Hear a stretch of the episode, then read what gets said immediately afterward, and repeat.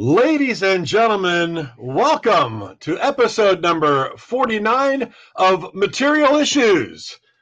I'm your host, Mark Hershberger of Pop Detective Records. Under normal circumstances, I'd be saying, and that guy is David Bash of the International Pop Overthrow Festival, but the festival's actually going on right now in Chicago. And uh, David's very busy, so if you're in the Chicago area, head on out to IPO Chicago, say hello to David. But joining me tonight, uh, very special co-host. He's been here before. You know him, you love him. He's a musician, a fine drummer. He's written wonderful books, including his latest, which is the Beatles 100 100 pivotal mo- pivotal moments in Beatles history by Mr. John Borack. John, welcome. Thank you, Mark. It's great to be here. It's going to be a lot of fun. I'm looking forward to it. Uh, well, tonight's show, as a lot of people are looking forward to, is a special show. I mean, they're all special. I love all our guests, but when it comes to certain bands out of the mid 70s that just did it for me, we've got two members tonight that are from one of those bands, and they haven't been interviewed in a very long time, and people haven't heard much from them in a long time. So this is going to be an absolute thrill. I'm looking forward to it. I know you are. You're kind of giving it away there with some uh, wonderful T-shirt action, some CDs in the background.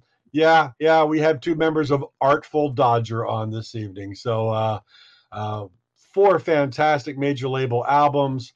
You know, grossly underrated band that I mean, not in the power pop community. In the power pop community, you mentioned Artful Dodger, people go, "Oh, Yes. Yeah. You know, um, but tonight we're going to actually talk to them live, and it will be archived here on Material Issues. So it's it's going to be going to be quite something. Uh, nice Pirates hat, John. Well, I, th- I thought I would uh, kiss up a little bit to my uh, co-host since I'm the uh, guest here. So I figured, uh, you know, I knew you were in Pennsylvania. I wasn't sure if Phillies or Pirates, so I I had the Phillies hat on the Yes. standby, but you told me to burn that, so I, I've got Yeah. the pirate hat on. Yeah, the Pi- Pirates, uh, the lumber company, the Buccos, especially of the uh, you know si- late '60s into all throughout the '70s, were my team. You know, I was a Clemente freak. Um, uh, just everything was great. The '71 series, the '79 series, you know, couldn't yeah. couldn't beat the Buccos. Clemente, Stargell, Al Oliver, Dave Cash, all those guys. Rennie, Great, great, great yep. on and on and on. So, uh, um, oh, look at this! A first comment came in. Rave on, guys. Some somebody Okay. some- somebody knows the Yeah. knows our guest tonight. And we'll be talking um, about that album later. You know, gonna be Rave talking about that album. you know, yeah. you know, Mark, you had mentioned uh, Power Pop and Artful Dodger. You know, I want to say right off the bat before we uh, have our guests on, is that you know, people are always trying to define Power Pop. What is it? Is this band Power Pop? Are they not Power Pop? A lot of bands have the power, but not quite the pop. A lot of bands are very poppy, not necessarily powerful. right. Artful Dodger had both. Had both. You yes, listen to those records and they still sound so powerful. Vocals are amazing. The playing is amazing. The melodies, the songs. But we'll get into all that. But We'll get into all that. Power pop because it has both. you're absolutely correct. And you know what? While we're while we're saying that, why don't we why don't we stop uh, talking about it? Let's bring on these guests because I know everybody's going to want to see two original members of Artful Dodger. Ladies and gentlemen, I give you Mr. Billy Paliselli and Mr. Steve Cooper of Artful Dodger. Hello, guys. You can't you can't hear all the clapping out out out in uh, internet land, but I know there's a lot of people clapping. Welcome, my friends. Welcome to Material Issues, Artful Dodger, mid '70s band that just lit it up for me when I was uh, when I was a teenager in high school. Absolutely a thrill to have you both here. You both look fantastic. And what the how the heck are you feeling, Billy? Um, I feel wonderful. Excellent, excellent. I feel great. Thank you for asking, and thank you for having us on. Oh, quite welcome. Our thrill. Steve, how you feeling tonight? Doing great, and it's good to be here with you guys. Oh, Appreciate you having us on. Ah, it's our pleasure. It's an absolute Yeah. thrill. Um, as we as we always do, we like to try to uh, go back to the beginning, and I, I'd like to ask both of you because here's one thing that I didn't know, Billy. Um, knowing that you co-wrote a lot of the songs for Artful Dodger, uh, as a lead singer. I didn't know that you were considered a heck of a drummer and that you're a multi instrumentalist and you you Wow, You is that generous?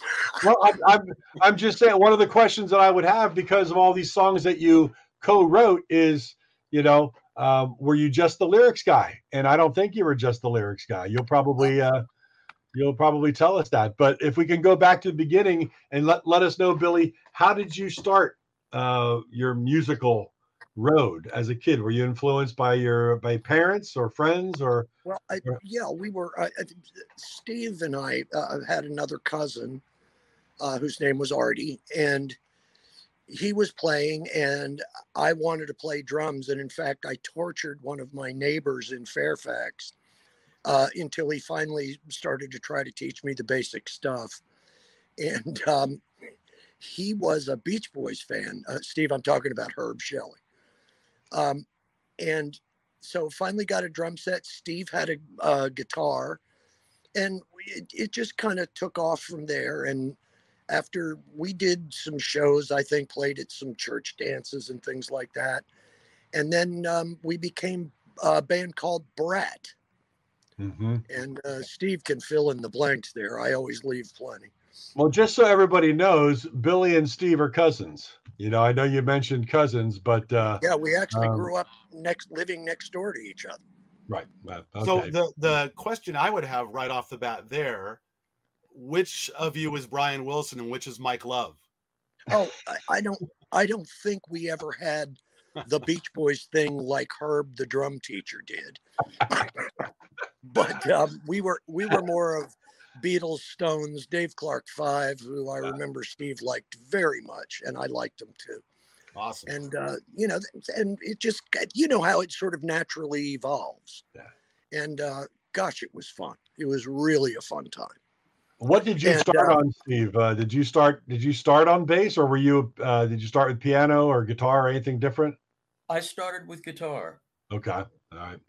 and uh, I, I I was drafted at one point. I was in the army, and Billy was playing with uh, Gary Herwig and Steve Brigida, and Gary Cox came along and switched from bass to guitar, and that's why they needed a bass player, and I jumped at the chance to play bass with him.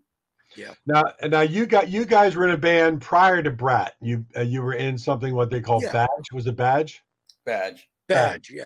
Thank you. Yeah, that actually that did happen before Brat. My apologies. Yeah. That's all right. That's all right. Now you, you so you you were you were gigging and doing some things around Fairfax as Badge, and then the other three, Brigida, Herwig, and Cox, were uh, in a band called Homestead.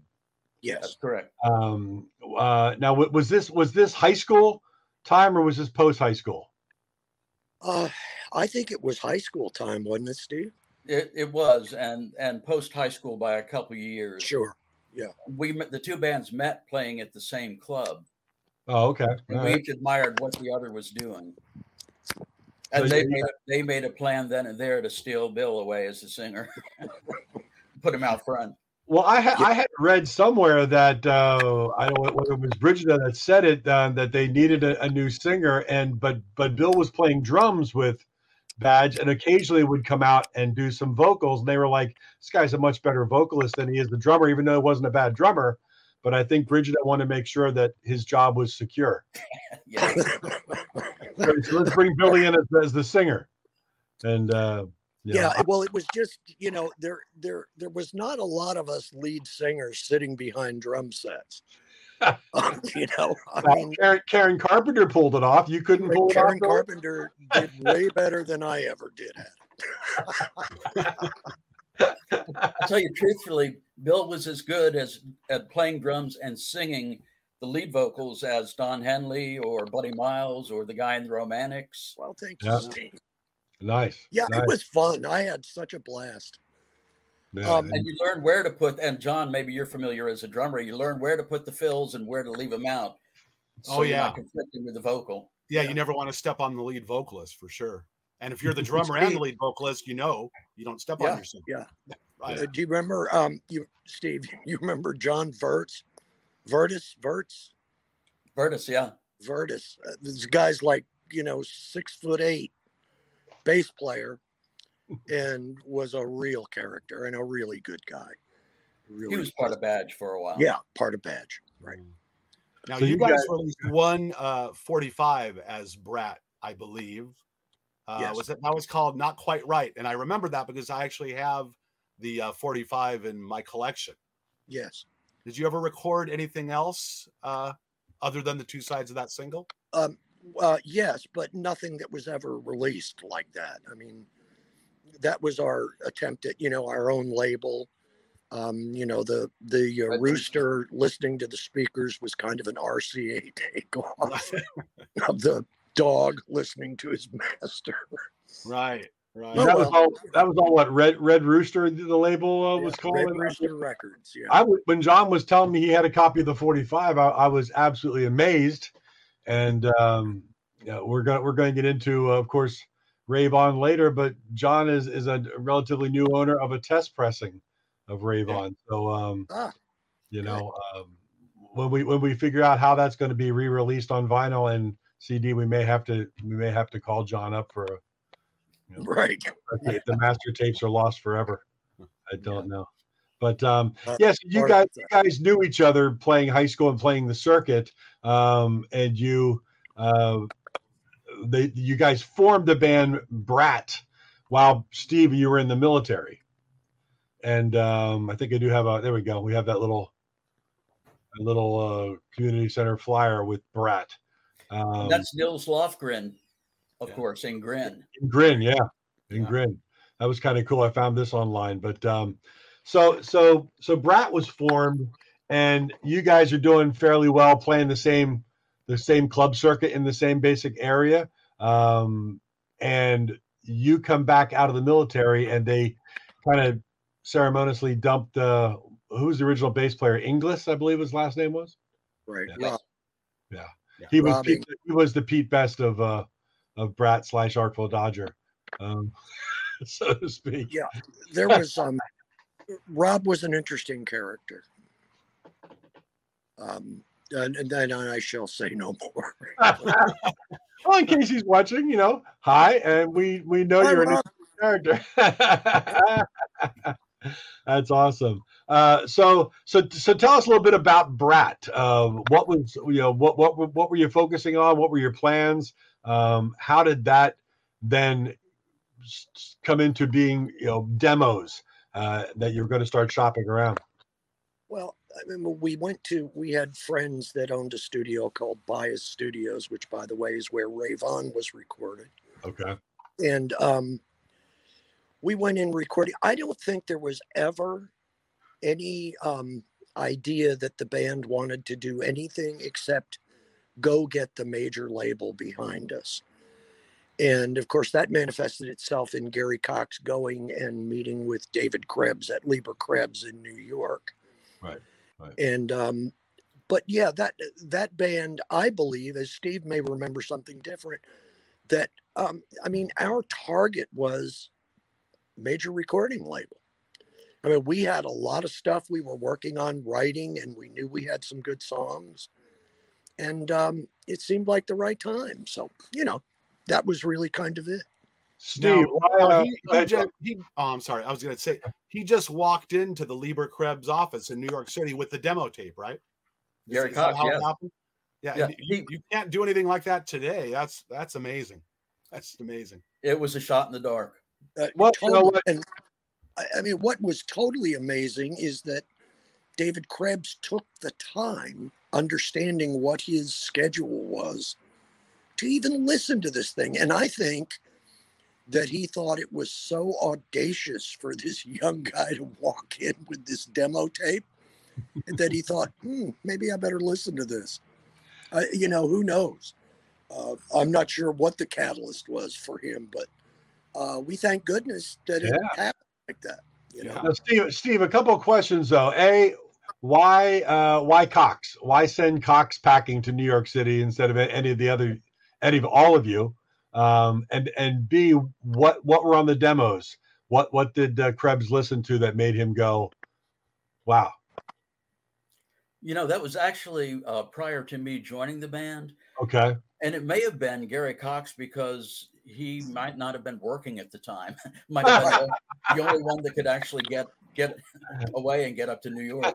well, That's exactly correct. Yeah. and as John said, yeah, we, we've interviewed a lot of uh, a lot of artists from the '60s and '70s on this program, and it's really funny. Back in those days, you could actually walk into a major label with with your tapes and say, you know, if you got the time, can you listen to this? And people listened, and people got signed. You can't do that anymore these days, but uh, it's pretty amazing. I don't know how many how many labels you know uh, Gary might have gone to, um, but to end up with Krebs holding it right there, saying, "Come on in and and let's listen to this," and and and and real and taking it from there is just absolutely amazing, absolutely amazing. And you know the the reason Leber Krebs was on the list because the Gary saw it on the back of a New York Dolls album. Isn't that right, Bill? Yes. Yeah, they they managed, I guess, uh, at the time the uh, the Dolls, ACDC, Aerosmith, Ted Nugent, right? So a lot of heavy hitters. heavy hitters yeah and, and heavy and heavy acts um you know for that for that time so that that was probably that was what 1974 Three, four, something like that. 74 yeah yeah so this turns this turns into a uh, a three album deal with columbia Right.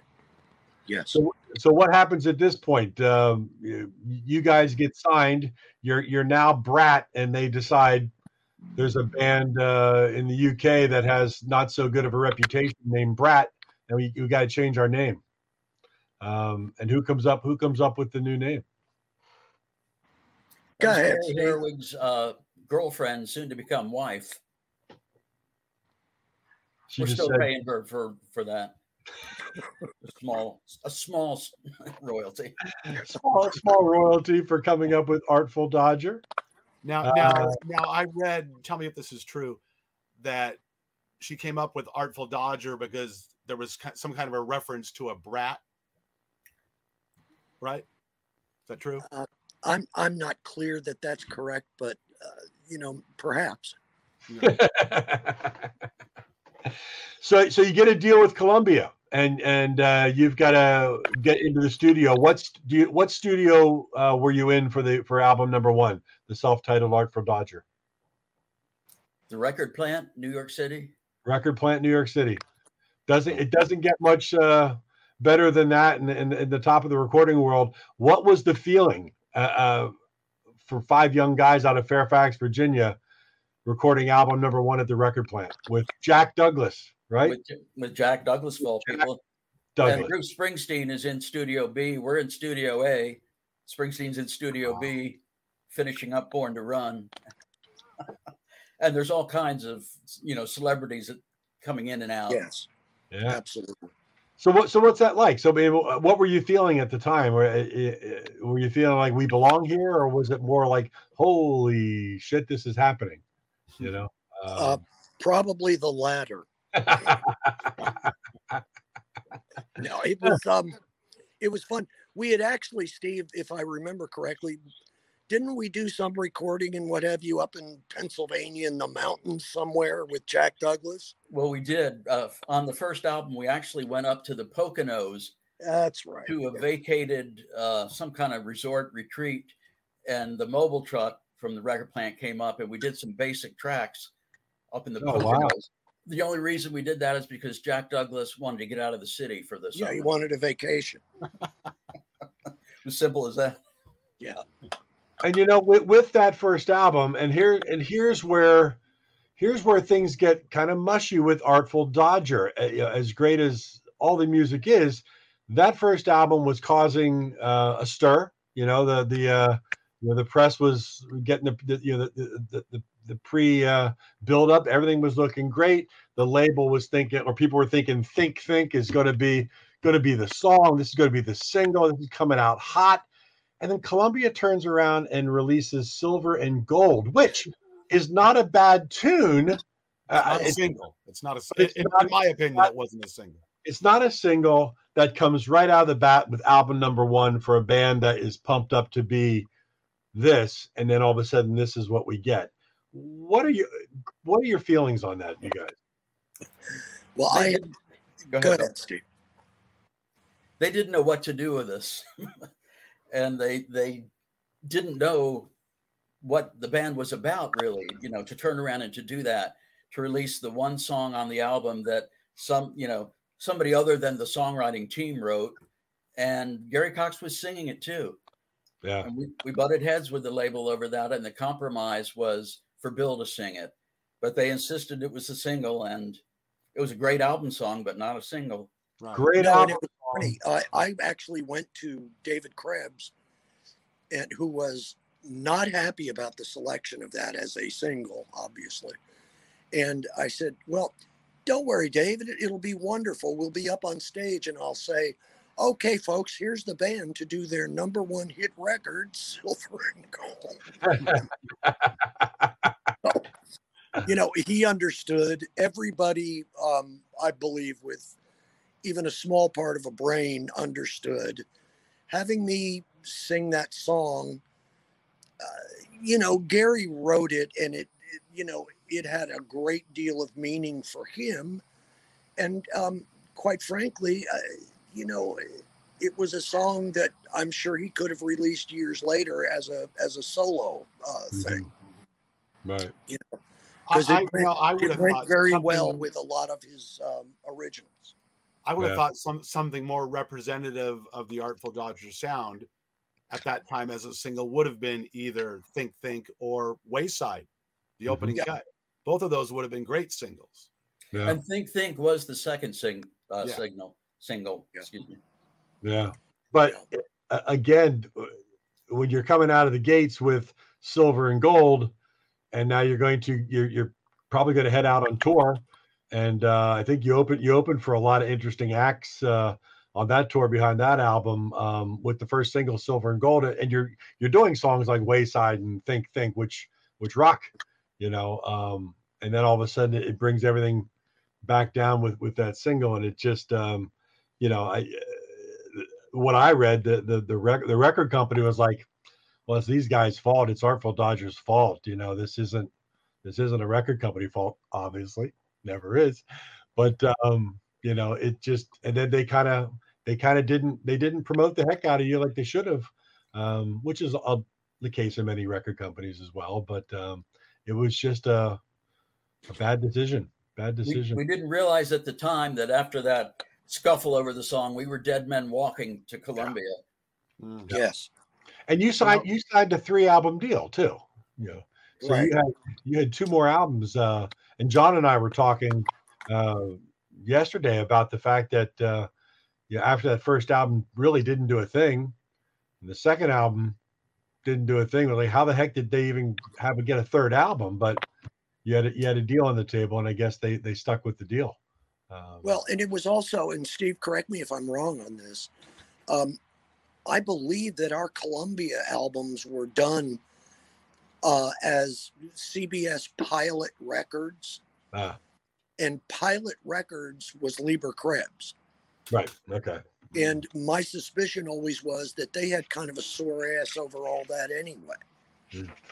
yeah, Uh, and I'm I'm talking about those folks at Columbia.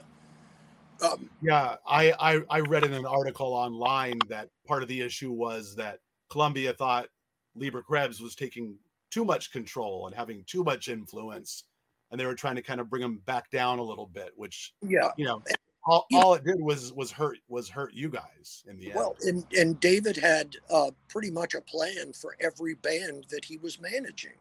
You know how he was going to make this or that happen. So mhm, um, th- there were, of course, just it was just a comedy of errors, and um, it was unfortunate. But you know, we had a record deal, and the percentage of bands out there that ultimately get one with a major label Yeah. are very small. So Right, yeah. we were we were really very lucky. and, Hey, and, not, and not only that, but you got to share stages with Kiss, um, Yeah. Eric Carmen, uh, so many other um, Right. you know Well, I think- classic rock people. I wrote I wrote down on that on the tour for after the first he opened for Heart, REO Speedwagon, Lynyrd Skynyrd, Blue Oyster Cult, Ted Nugent. I mean, you were opening for at that time huge acts, Yeah. you know, in Uh, front of a lot of people. But uh um Yeah. Yes, Yeah. one of your one of your great uh, things that you always want to do when you're an opening act is open for Blue Oyster Cult in Chicago. Uh, things We- we can get ugly in bill. Chicago. when you're the opening act. we were booked on a Friday, Saturday night to be the opening act at the Aragon in Chicago. And the first night was Iron Butterfly and Blue Oyster Cult. And the second night was Ted Nugent and Rush. Right. And the people there did not want any part of us. Did not want any part of Artful Dodger. Oh my God. Uh, yeah, that's uh, and, and of course now you're you're also you know pushing this single, which just doesn't really fit in with some of those acts whatsoever. And you're touring now for for a better part of a year as you approach album number two, um, uh, which is Honor Among Thieves. Um, uh, what was the writing like while while looking towards the second album, knowing what happened with Silver and Gold and, and nothing, you know, nothing happening with that? Did you approach things differently as as this second album uh, was going to take place? I I think that very honestly, we had a writing style, uh, and primarily it was songs Gary and I wrote. And I, I don't think that there was a lot of forethought given to what should we do. It was really just a natural thing. You know, Honor Among Thieves happened like a lot of the songs happen. It just happened. And, uh, you know, I don't know that we ever sat down and really analyzed it you're talking about a bunch of 20 somethings. Yeah.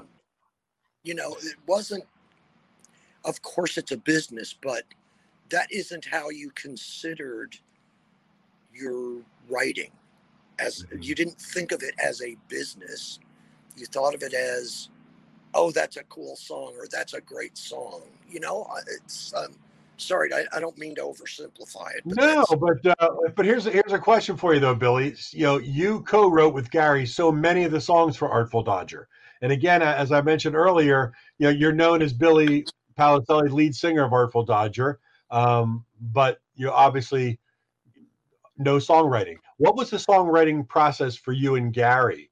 Um, did you guys sit Well- down and work things out? Guitars, pianos? Did you bring in ideas to each other and flesh them out as a Yeah, duo? We would, we would bring ideas to each other. Frequently, our process was Gary would have um, a chord and or melody idea, and I would come in, sit, listen, and then sort of come up with something. Mhm. And and that was really how it went. Um, and it was um, it was a great working relationship like that for a long time. And my understanding from the stuff I've read, and perhaps John can clear it up, is that was a lot of the way that John Lennon and Paul McCartney did it. Yeah. You know, it was he's got this, I've got this, let's see what happens.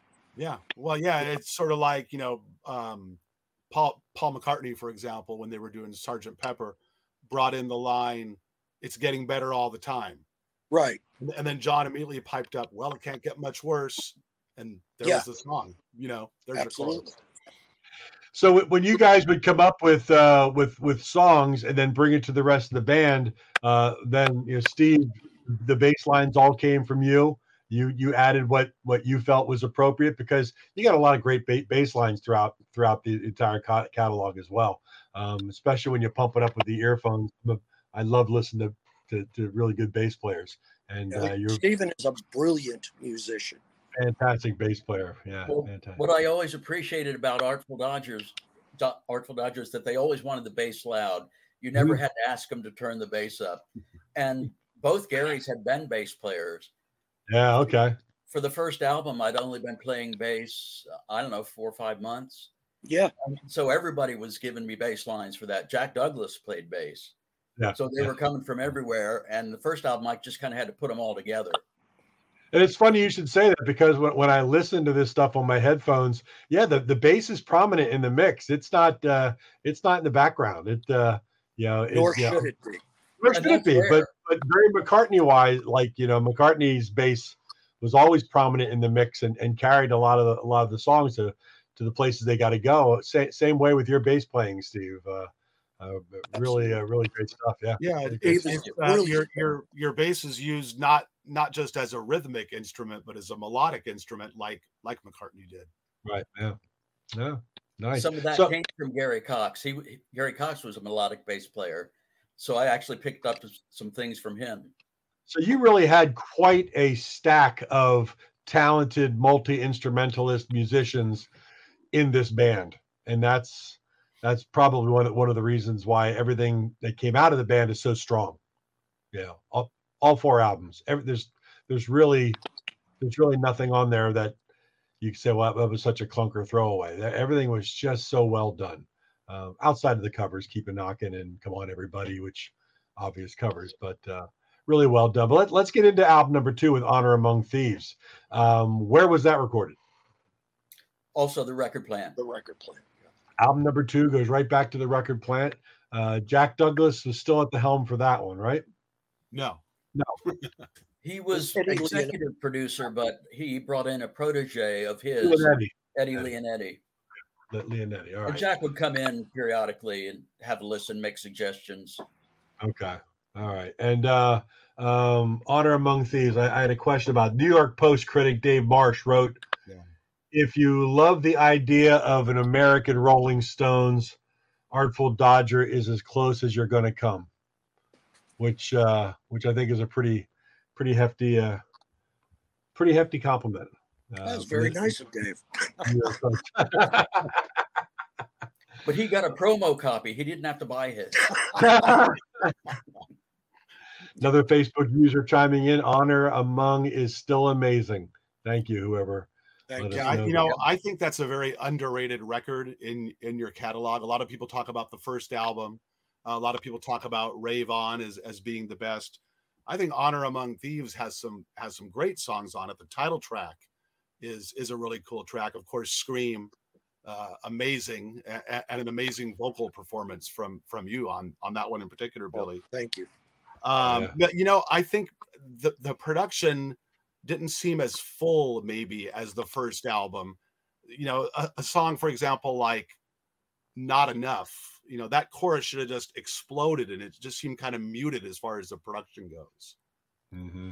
You know something very surprising to me that so many people like Honor Among Thieves because when it got mastered, it lost a lot of the the pop and the sheen that we had in the studio. sure It sounded yeah. totally different.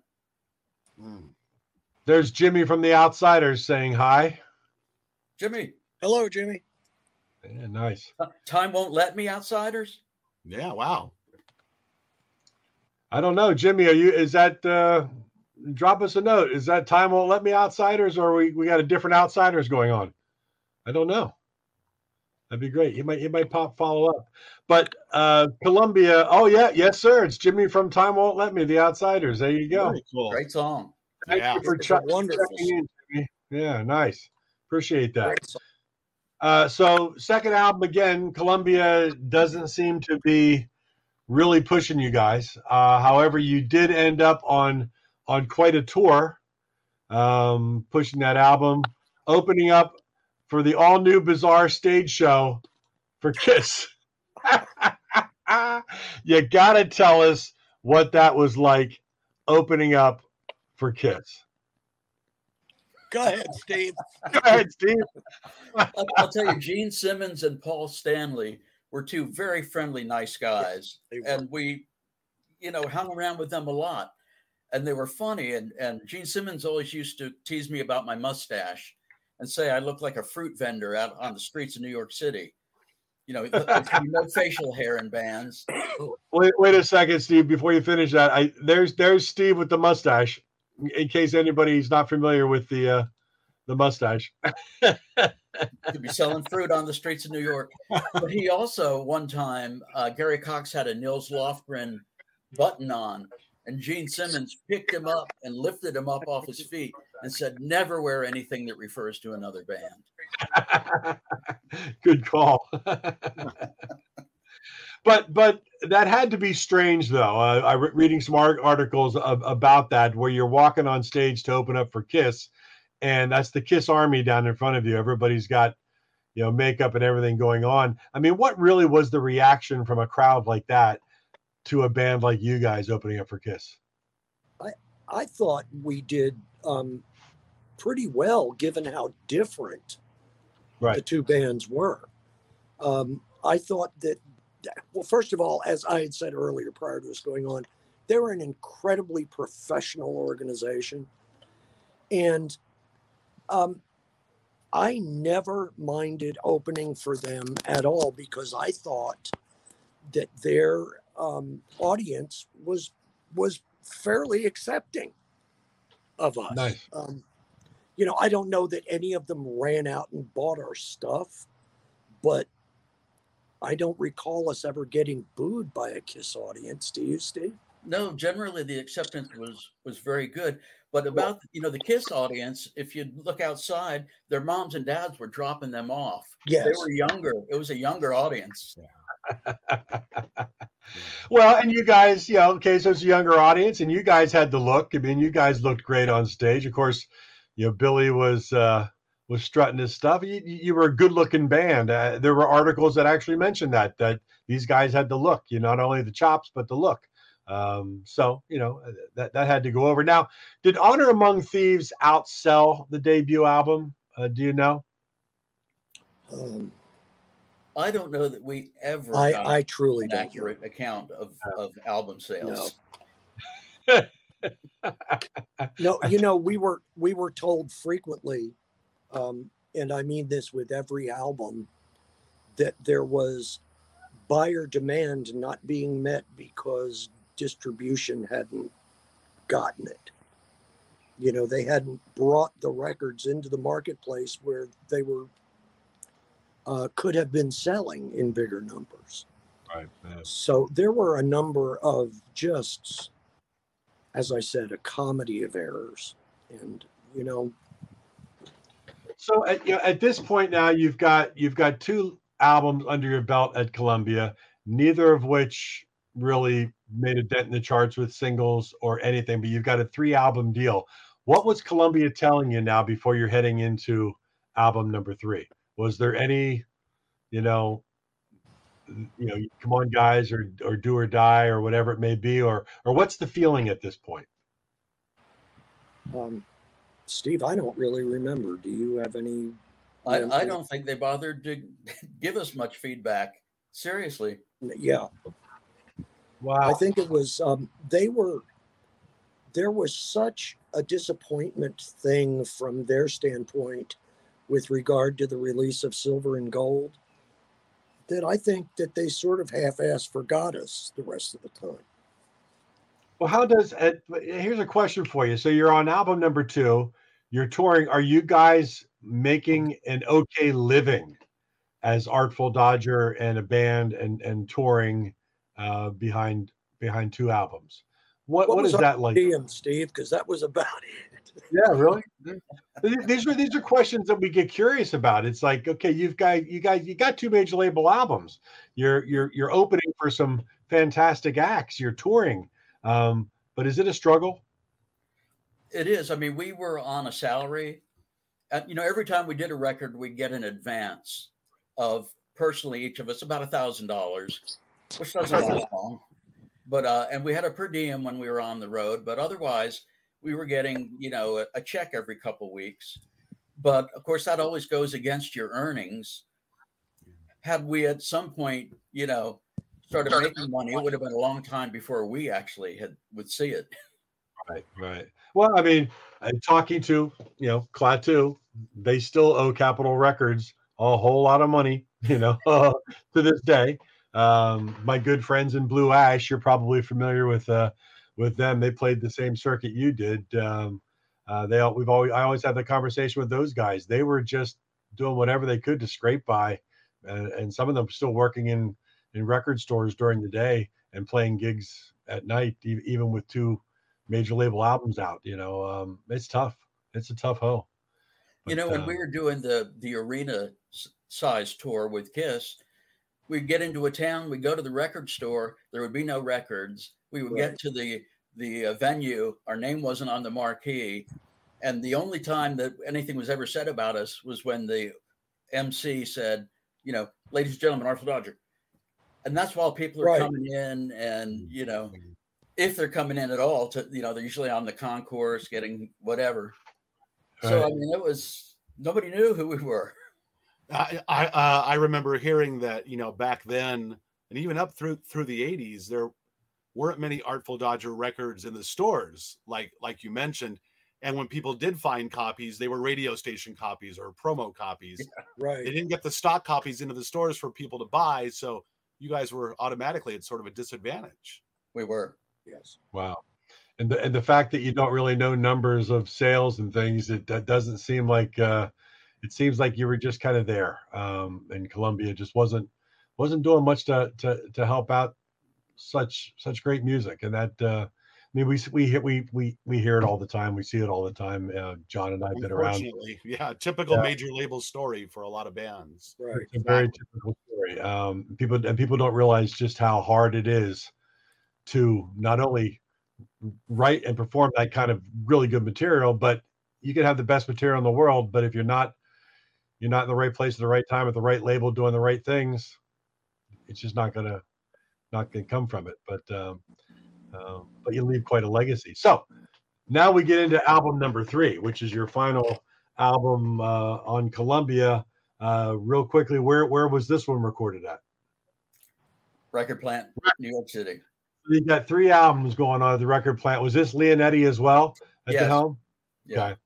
Um, one of the one of the things that I read, and you've got to you know set the story straight here, was that uh, Gary Cox wanted to bring in a lot of special guests and celebrity appearances on this album, and Yes. it kind kind of was not a popular decision with you, Billy, and uh, and Herwig and and whatnot. Can you explain a little bit more as to what happened with that and how that happened? Because I'm reading names like Steven Tyler, uh, Dick Wagner from Alice Cooper's band, uh, Derek St. Holmes from Ted Nugent, uh, sax player that played with Billy Joel, Steely Dan. Uh, We've got a bunch of people that that Cox is bringing in. What's going on with that? Well, I, I my opinion is that Gary Cox thought uh, that that might help with regard to um, future airplay. If you had well-established um, stars, musicians who were accompanying you in this album, it might cause a DJ to throw that album on and try a couple of songs that they otherwise might not have. Um, uh, Babes on Broadway was a, a very peculiar album, in my opinion, from the standpoint of um, Gary Herwig and I, I- believe, were so. We were in such a state of anxiety over the first how the first two albums had not performed um, on a retail level, and uh, I don't think we were as present on that album as we needed to be and that's that is bill's opinion that has nothing to do with what they Sure. call history with regard to that No, but that, that, that you know that that's that's a valid opinion. I mean, Gary was involved in either writing or co-writing, like I think five of the tracks. right Um, um, but yeah, and, and a lot of people discount that album, just like you know, well, the other three albums were really good, but uh, but I think Babes on Broadway, you know, had some some fantastic tracks on it. I mean, try Yes, not to try not to sing "Who in the World" after you hear that one time. You know that Yeah. that's very uh, you know very anthemic uh, sing along type song. Can't stop pretending. Uh, there, there's some really good tracks on the on that album, but uh, yeah um, gary was a uh, gary cox was a huge bee gees fan yes. and um, i think what he was looking for was that maybe the magic that touched some of the bee gees hits would touch who in the world and it was a great song and he did a wonderful job singing it and you know much like silver and gold it was just a bit odd from my standpoint yeah. um, but not i i never felt negative about it or anything else. It was gary filling in the blanks and there were some there. There were five i think. Yeah. Uh, were you Just, say it just it didn't seem didn't seem representative of your sound, really, to me. correct. Uh, to to me, uh, your lead vocals, Billy, are, are one of the um, one of the selling points of of Artful Dodger. You know that uh, just Thank you. very very passionate, very rocking, and you know, a lot of people call Artful Dodger power pop, but um, you know, a lot of power pop bands, some had power, some had pop. Not too many had both like you guys did, and I've seen some live clips. I mean, you guys were just after it. I mean, back then, you know, 75 through 80, just you know, a really, really killer live act. And your your vocal chops were, were just amazing. I, I always kind of thought it sounded like if uh, if Steve Marriott and Rod Stewart had a baby, it would have sounded like you. yeah. yeah, very. I mean, very, very distinctive. I mean, very distinctive, and and, and you you could kill it with a rocker, but the it, your voice also works so well with just uh, the ballad type tunes, and um, yeah, I you, you, just had it. You, know, you, just had it in space. Well, but that's uh, that's so very nice. Thank you. Oh, oh fantastic! Now, do you re- do you remember? Uh, you see a name like Steven Tyler's brought in. What what what did he what did he do on that album? Anybody have? Well, he sang backup on. Um, All right. On a song called All Right. All right. All right. All right. Yeah, and that was actually done by our joint publicist, Laura Kaufman she asked Stephen to do it, and he did it. And, and, you talk about Cox thinking, well, maybe this is going to get us some airplay and whatnot, but who was gonna, who was even going to know about some of these guests coming in if, if Columbia wasn't going to?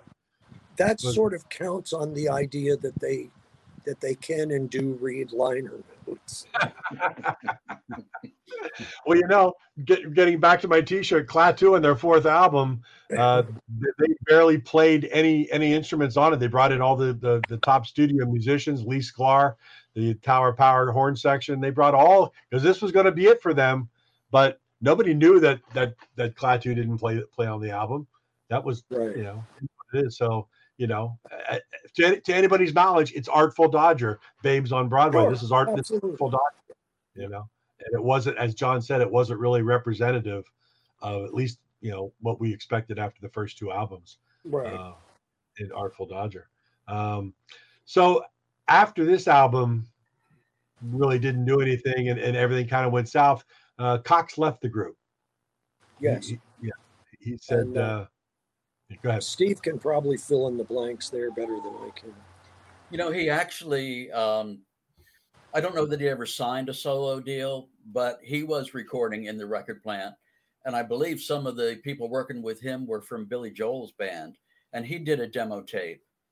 And I think that um, there was a change in uh, the leadership at Columbia, and Gary Cox was forgotten. Hmm. So who knows? He may have had a second life after Artful Dodger, right? But it and and should have. Right. Yeah. yeah. And the same thing. It just wasn't in the cards. And obviously, a ta- talented songwriter in his own right, uh, but um, but he, but he, he took off, and now your deal with Columbia is over. What's your thinking at this time? Three um, albums, nothing really happened. Well, Columbia's we also deal kind of knew that our deal with David Krebs would be over, right? Uh, because David wasn't going to be able to um, get Columbia Records to get excited about a fourth record uh, I have no doubt that he could have made them record a fourth album, but why? Mm-hmm. You know, um, why bother? You had three shots. You didn't do it. So what? Uh, so so what's your feeling? Where, where, are you guys at at this point now? Uh, um, I well, mean, uh, we actually um, looked at a couple of different things. I remember um, there was a producer, and maybe Steve will remember who it is, who had us go to this place called the Hit Factory, where we had actually recorded something, though I don't remember what it was. And I don't remember if this was the exact time, but that was the time that we, Steve, do you remember when we saw Stevie Wonder on the elevator? I remember that I wasn't there and had That's right. Yeah, I'm sorry. I'm sorry. Yeah. And um, we actually got on this elevator and we're like in awe that there is Stevie Wonder. And as the elevator's moving, he said, What floor are you getting off on? And we said, The third. And he said, You just passed it. and so we got off the set. He invited us to come watch. I remember I watched him record the song "Isn't She Lovely," Wow. wow. and it was really a cool thing. But uh, anyway, none of that turned out to be anything for us, and it was really Hank LoConti from the Agora in Cleveland who manipulated the next record for us. And uh, again, Mhm. perhaps Steve knows more of the little details. You know, meanwhile, we were doing demo tapes for um, Warner Brothers and Capitol, uh, some other labels, but we just kept hearing back from them. We don't hear a single because everybody was kind of afraid to take us on. We'd had three albums on Columbia. We were with Leber Krebs. You know, we we didn't cut through. And so they were kind, you know, they would give us money for demos, but they just didn't hear a single, is, is what they said. Well, before we get into really next album, I got a nice co- uh, comment here. Someone says I may be slightly biased, but Artful Dodger is one of the strongest rock and roll bands in American history. I feel bad for all the people that don't know their music. I listen to them weekly. So, uh, Oh, thank you. That's so nice. Thank you, hon. That was my wife. Yeah. and she may be biased. No, it wasn't. hope she is. It wasn't, wasn't really. Uh, but B- Billy's wife had written a comment here. I didn't put it up. She said this band really wasn't as good as you guys think they are. At least we Oh. thought we were. That's funny. That's funny. So, so you did end up with a deal uh, with Arista Records uh, on their on their sub label Ariola, um, and you brought in Peter Bonta uh, to to take really kind of uh, Cox's spot, uh, keyboard player, uh, uh, Billy Billy's son. All right, probably who it was. Um, uh, and you're, and you're going to head into the studio and you're going to record uh, Rave On. Um, yes. and, and I did talk to Peter recently. He does say hi. Uh, um, that's kind of nice. So uh, talk to talk to us about Rave On. Uh, where where was this re- recorded? That was recorded at Bias Studios. Back where Yep. we started out. Back where we started out. Yeah, back where you started out. Wow. Um, And, and uh, uh, Bob Dawson was the um, co-producer with us, if I recall correctly. And um, Bob Dawson is a great person. And uh, I'll tell you, it was the most fun that I'd had in the studio personally since we had done our early stuff like Not Quite Right on the 45 and all that. It was just a completely different atmosphere. And, uh, you know, it was great time. A well, great many people, many people, many Artful Dodger fans consider Rave On the best of Artful Dodger. I mean, the best best of your four albums. Uh, what are your personal? I am one of them. John, John is one of them. Uh, what are your personal feelings uh, as far as that album is concerned? Do you feel that that was the top of the mountain for uh, Artful Dodger? I mean, just artistically. Um, You know, I think that was our purest Artful Dodger album. It was all Gary and Bill. You know, it was the the insulated core of the band and Bob Dawson. There was nobody else involved, and it was the truest uh, version of Artful Dodger on record, I believe. So Uh, do I, Steve. very, I think very true statement when you said nobody else involved and it was uh, Yeah. it was Gary and Billy and it was Artful Dodger. Um, uh, highly highly underrated album. Uh, and of course, John and I were talking. When is this thing ever going to come out, re-release on CD or a nice vinyl? Has anybody ever talked to you ab- about doing something like this, or about doing a four-album box set of uh, of Artful Dodger? Um, has there ever been any talk like that? No, because they don't need us to do it. We, we haven't been involved with any of the re-releases. Well, of course, it's it's got to go through whoever whoever owns the masters now. But um, yeah, I think uh, I think if any band from that time period really deserves really deserves a uh, uh, compendium box set of, of, of the four four top notch albums, Artful Dodger's got got, got to be at the top of the list, right, John? Oh yeah, definitely. I would agree. Well, as as you know, Mark, the the first three got compiled in 2017 On the uh, on the two yeah. CD set. Uh, yeah, I think um, Rave On uh, really needs to be re-released. You know, CD, digitally, on on vinyl. Hopefully, someone will will do that one day because I think it is just an amazing collection of songs, particularly songs like "It's a Lie," uh, "She's Just My Baby." I think those are two of your best songs ever. Uh, really pure sounding, sort of power pop, jangly, and uh, Yeah, you know, that with was great my, um, melodies. Yeah, and the passionate Yeah. vocals still there. Yeah, she's just my baby was my har that was my harmonica debut. Which can be a good thing or really a bad thing. depending. I know, think, it was a and, good uh. I think it was a yeah. good thing. And a song like uh, "Forever," you know, a song like "Forever," which kind of uh, to me is just was it's kind of a, a great, I don't know, a great ending, so to speak, as far as uh, you know, "Artful Dodger" goes. That that song just that tears me up. You know, it's uh, so well done, and the vocals are just absolute killer, absolutely killer. Um, Yeah. That you know, I don't. when know, I- was released, when Rave On was released, it was one of the most added on albums in the country, according to Record World. Right, right. You know, Right. and that was uh, all over the country. And I think if, if that point, if we had had somebody pushing it, I think we might have broken through. Right. Again, Steve, it was there was uh, no product in the marketplace issue.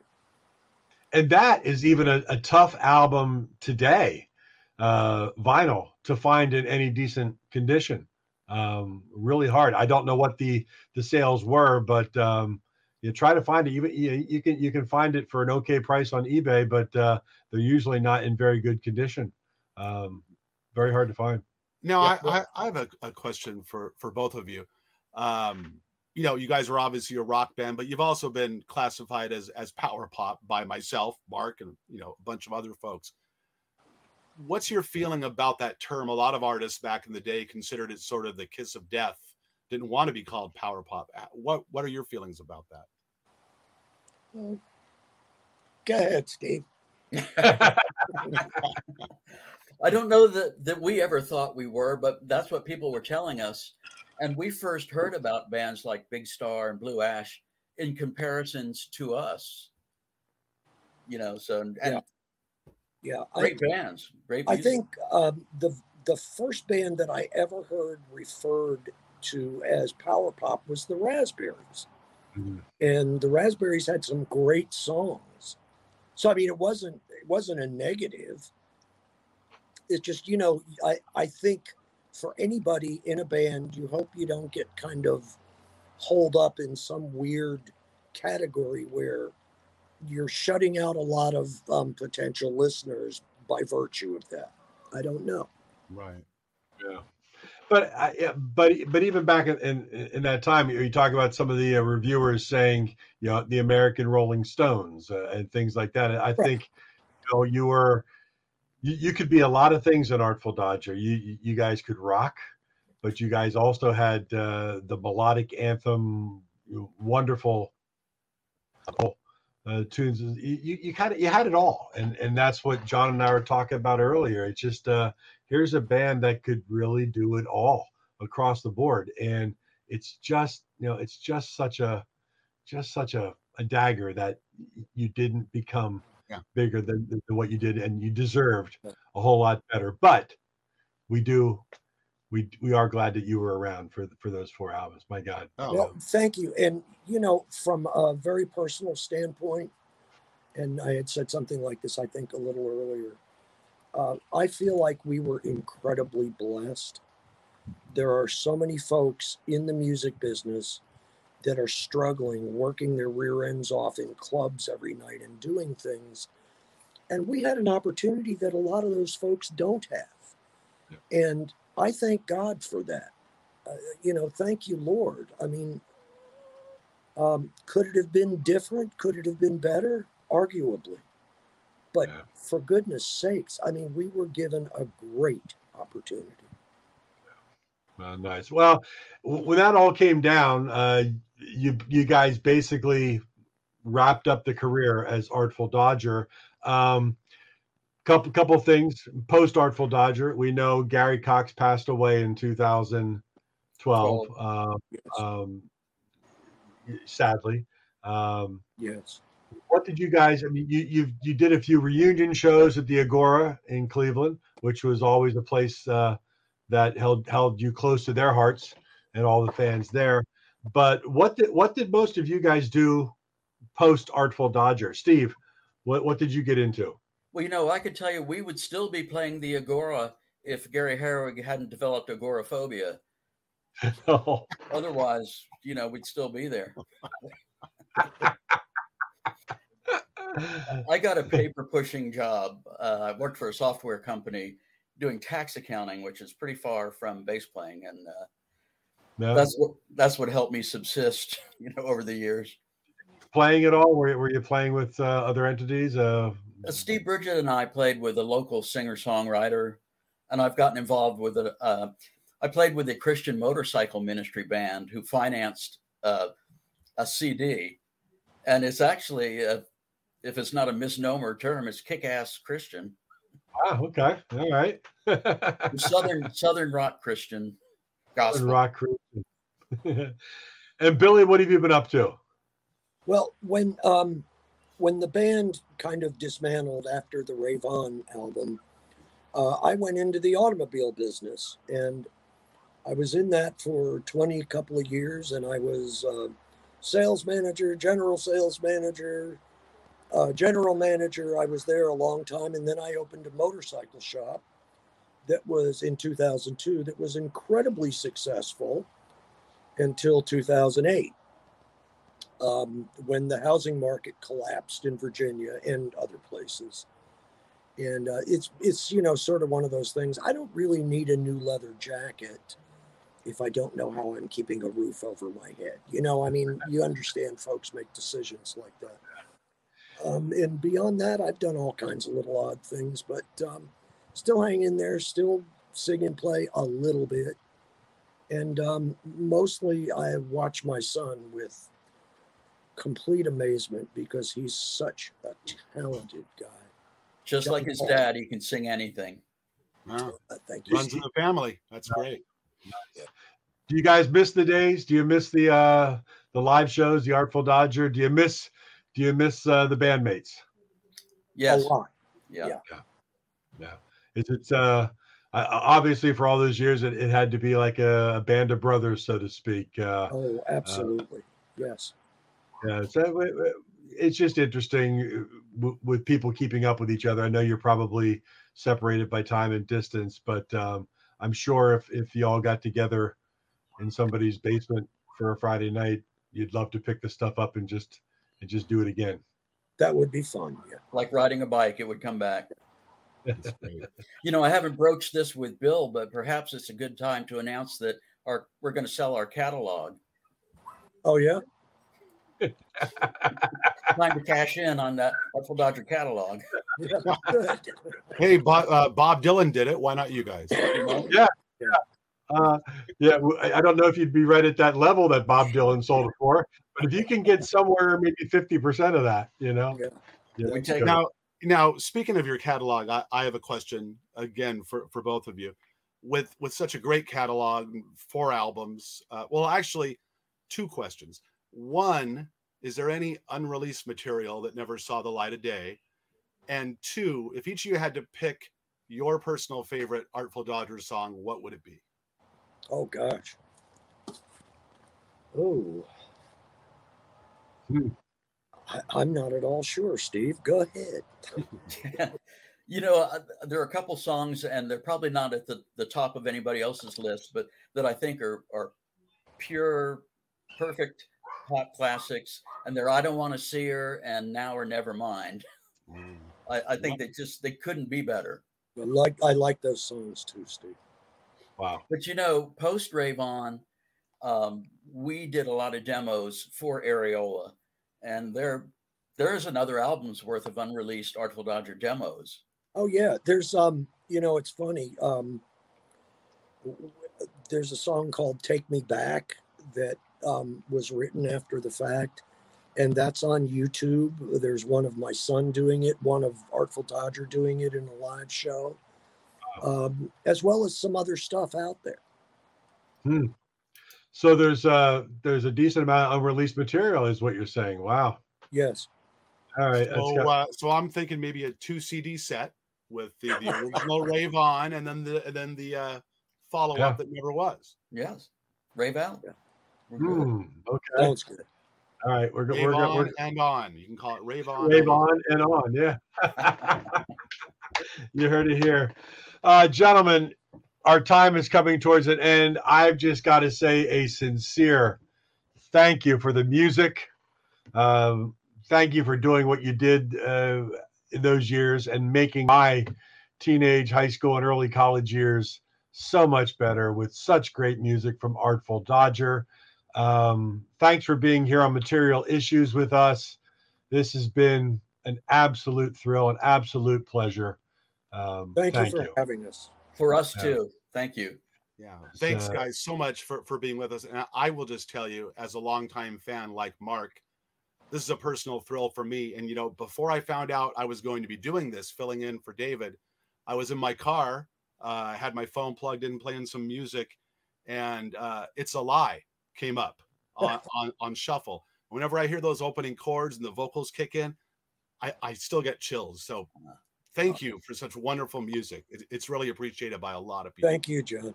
Thank It's you. appreciated by a lot of people, and let's let's hope uh, let's hope we've got something coming out in the future, especially on the, on the rave on side of things, because I know there's a lot of interest for a lot of people that that would love to have that. Uh, um, and someone just said they're proud of this man as a husband and father. So I don't I don't know which one Bill, Bill's uh, Bill's better half. That's a reference to Bill Well, guys, stay happy, stay healthy, stay grateful. Uh, thank you again for being here on Material Issues. John, thank you for co hosting. Uh, we're going to say goodnight to you, but uh, all the friends, they can see this again on the archive show, um, materialissues.com on YouTube and here on Facebook groups. Thank you again, Billy Paliselli, Steve Cooper of Thank you. Artful Dog. Thank you. Have you. a great night. Have a great night. Well, John, there you have it.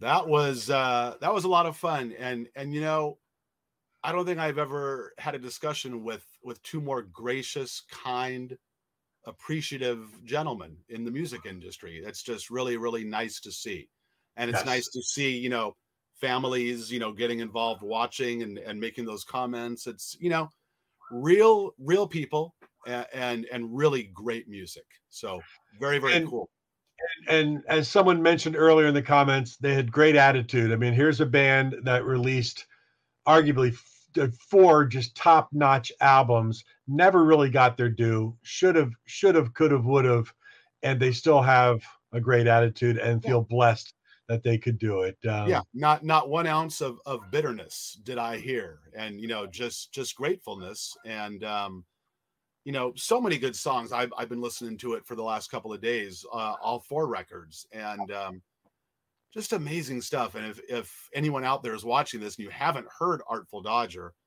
oh my gosh do yourself a favor go on youtube go on wherever you can find it and and dig in and really dig in uh, because you know we talked about some of our favorite uh, top album tracks and things, but if you get if you get deep into all the cuts, it just gets better and better. And and if you follow along the debut self-titled Honor Among Thieves, Babes on Broadway, and then you get to Rave On, and it's just such a build-up. Uh, it leaves you wanting more. That's that's a band that left you wanting more, which Yeah. is which is a good way to go out. You know yes it- leave them Yeah. wanting more.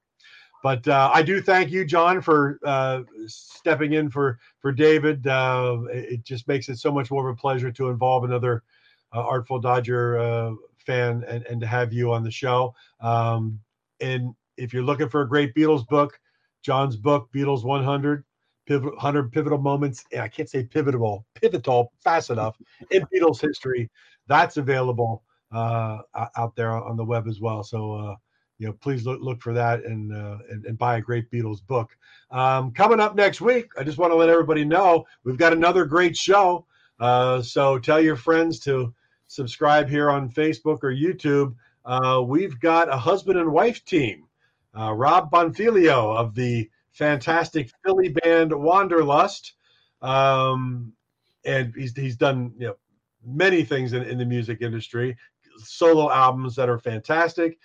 He's joining us along with his wife uh, from the, the, that Fab Hitmakers Wilson Phillips. It's uh, Carnie Wilson.